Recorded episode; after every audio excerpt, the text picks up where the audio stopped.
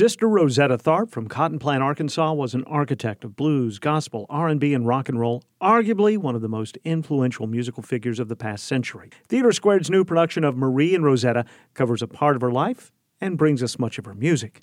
Just before the show opened, Miche Braden, the actor portraying Sister Rosetta, and the play's director, Steve H. Broadnax III, came to our studio to talk about the show and about bringing Sister Rosetta Tharpe to the stage in her home state. It's an honor to be able to do it, and especially being able to do it here in Arkansas.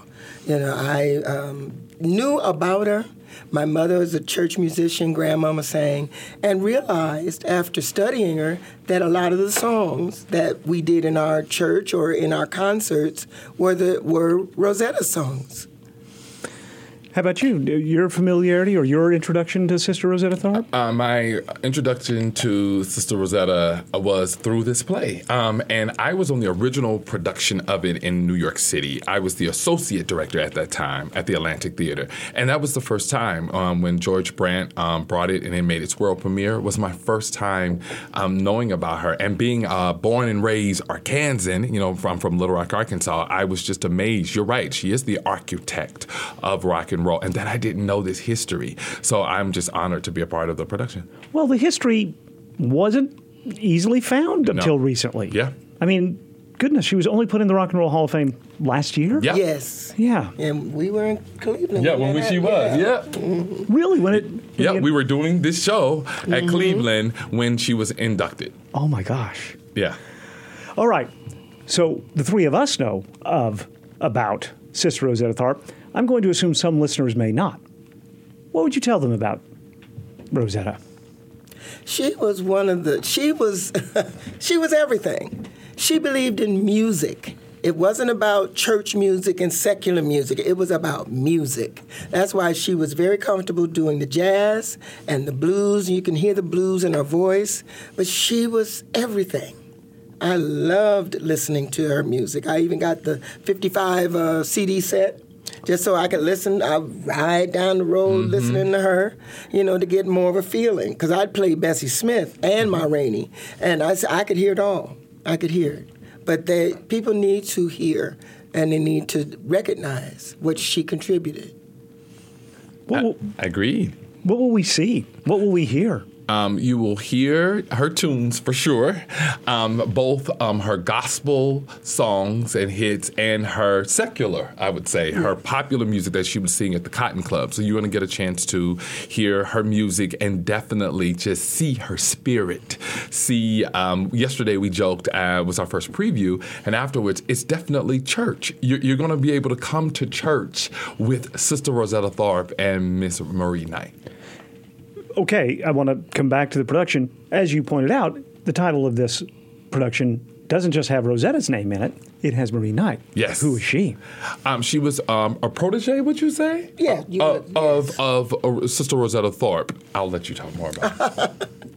I think Rosetta was at the time trying to get back into the gospel circuit. Mahalia Jackson had come in and just kind of just took over, and she heard Marie at uh, one of the concerts, maybe even a tent show. I don't know which one it was, and just said, "I have to have her sing with me." And that's how they met. And basically, you hear about it while you're doing the play, because that's what it's about about how Marie and Rosetta met and how they developed together. I just think it's so interesting as I hear you talk about it about like contemporary groups like Mary Mary, Yeah. and they stand on the foundation of Sister Rosetta Tharpe and Marie. That there was this contemporary gospel, which was was new and uh, revolutionary at the time, you know, and what Rosetta was doing with gospel music, like merging that contemporary instrumentation and sound and arrangement with um, good news, uh, as I would say. You know, the gospel was coined at well blues, and which was something I learned from this show that blues uh, was the predecessor to birth gospel, and you may think it's the other way around, but no, blues birth gospel, and the difference was uh, Thomas Dorsey said that a go- um, blues was um, a woman in pain singing about low down, but gospel was good news. So that's the difference between the two. You mentioned that she believed in music. She believed in the power of music. And, and the good news, you think about her most um, well known gospel songs, they are about something better. If, if you're not in a good place now, something better is coming. Mm-hmm. She was an eternal optimist, it seemed. Yeah, it does seem like that, mm-hmm. yeah. Yeah. Mm-hmm. So when you're preparing, I, we, we know Sister Rosetta Tharpe's music, those of us who are aware of her. If you read the book, Shout Sister Shout, you may know about her life. When you're going to bring her to life, decades later, what do you find out about her and what do you think about as you become her in front of us? Well, I didn't read all of Shout Sister Shout, but the the uh, author of the book, Gayle Wald, she got in touch with me and sent me a copy. You know, but I try to get into what was going on at the time.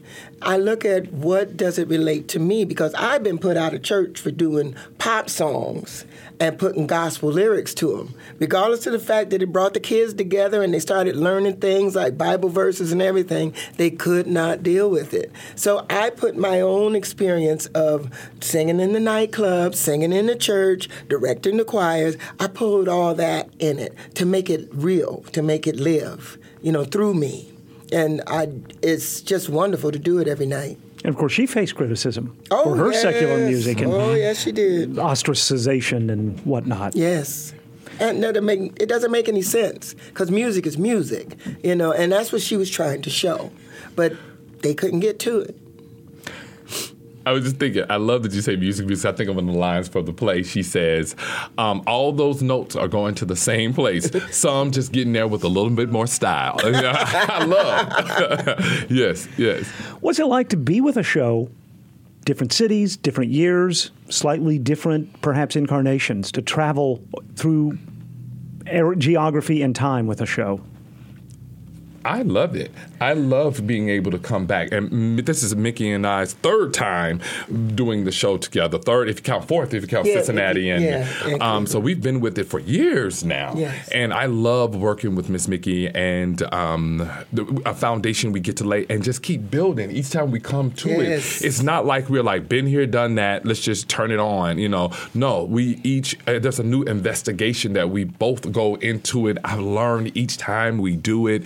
Um, what's beautiful about this particular version, it is different from the one we did before. George yes. um, Brant, who wrote the book, he wrote an Arkansas version. So what you're seeing is tailored to Arkansas because um, when we were together in Little Rock, Little Rock yeah. and Cleveland, yeah. when we were back in Cleveland, I sat with him. I remember in the room and I said, "Hey, you know I'm from Little Rock," and he was like, "Yeah, yeah." I was like, "I would love to bring her home," and he said, "I would love that." I was like, "Yeah, I'm gonna I'm gonna see if we can bring her home," and it and it happened years later. Right. Um, the author reached out to me today and was just so happy that uh, she's back home. But he tailored and rewrote some of the script to fit to take place in Arkansas. So you have a very tailored script for her here. Don't give anything away you don't want to, but could you give us an example of what might be slightly different or altered or tailored to an Arkansas version? It took the locations are different. Ah. Here it is a um, revival tent mm-hmm. in Cotton Plant, Arkansas. So that's the location is, is different. Yes.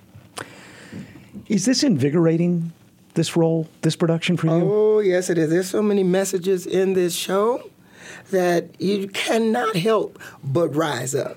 You know, after going through the pandemic and everything, and then you hear all these positive words that Rosetta's saying, and you can't help but just go out there and dun da da da. You know, you're superwoman. it is wonderful. She was also very charismatic. If you see the videos that exist, there's one where she's oh. at a train station, uh, Top of the Pops or yes. some British show, and she has, and I don't mean this in any bad way. She has some swagger. Oh yes, she did. Some performance, some some style. Yes, I and, and that's Miche. I, I, I, think. See, Miche, um, she uh, Miche. People don't know. She, I mean, she's done has albums. She's done toured the world. I mean, Miche is a consummate musician, and it's, it's she is Rosetta Tharpe to me. You know what I mean? In the contemporary sense, she has embodied, has lived um, Sister Rosetta Tharpe. So it's, it's beautiful to be a see and be a part of. So I'm interested. This this story is about two very talented people from different generations. Yes. I think you're from different generations based on the first movies you saw. Have you thought about that? I mean, you've had this relationship through four long time. Yeah. Yeah, I just respect Miss Miche so much and what she brings to the table. Her voice is one of the best I've ever heard. Her acting, her just person. You're talking about swag? Miss Miche got swag, and so I just love working with her. And and since we've met, I I don't see anybody else who could do it better than Miss Miche, Sister Rosetta Tharpe. So it's been an awesome that she mm. says yes every time I call. I'm going, would you do I said, this? "Oh, you directed it? Yeah, I'll be there." I'm like, would you do this with me? And so she said yes every time. You know, when he um, when he was the associate director, when the director went out of town, we had so much fun rehearsing. and then when he called and asked if I would do it in Little Rock, I said, "Oh, you're directing? Okay, Yeah. I'll be there. Yeah. You know, I'm packing now." What is it about his direction or partnership or collaboration that makes it so much fun and so much desirable? It's fun. He's just fun. you know, we find he's got uh, different titles for different parts of the show, and it makes sense. Um, and he allows us to try things.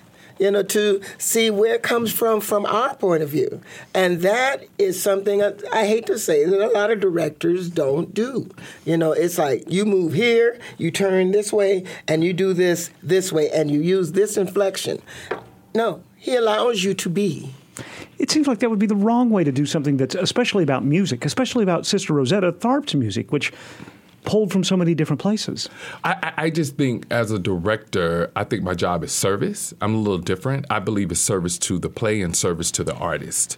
So um, one of my favorite directors, I never got a chance to meet him, was Lloyd Richard, who directed all of August Wilson's plays.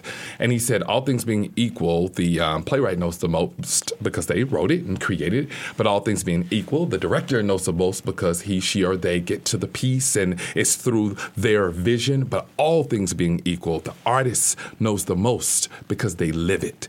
And so I stand by that. I just really give grace and homage to artists and I believe people before plays. So and allowing them to use their instrument, like music, right? You you a pianist the the the the, the, the, score or whatever is the same, but depending upon the person who plays it, that's the instrument that it comes out of as a as a vocalist, as a, a, a, um, musician. So I just really allow I, I think it's that's where the magic and the spirit is. It's within the people and allowing them to embody the material. Is it easy for people to stay seated and still during this show? No, Uh, no, not at all. and and, uh, be ready to have church. Yeah, be ready to have church. And clap on the two and the four. Miche Braden is Sister Rosetta Tharpe and Marie and Rosetta. We also heard the director of the play, Steve H. Broadnax III. Marie and Rosetta is playing through December 12th at TheatreSquared. More at theatre2.org.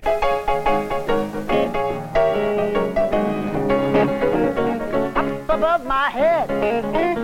I hear music in the air. Up above my head, there is music in the air. Up above my head,